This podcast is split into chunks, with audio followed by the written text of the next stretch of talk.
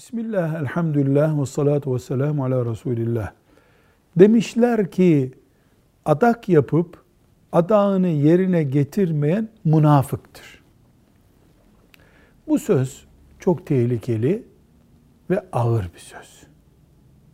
Münafık, kafirlerden daha ağır bir durumdadır. Cehennemde kafirlerden daha ağır bir azap yerinde olacak münafık olan. Münafık sözünde durmayan insandır. Bu doğru. Adak yapıp da adağını yerinde getirmeyen de münafığın yaptığı gibi sözünde durmama işini yapmıştır.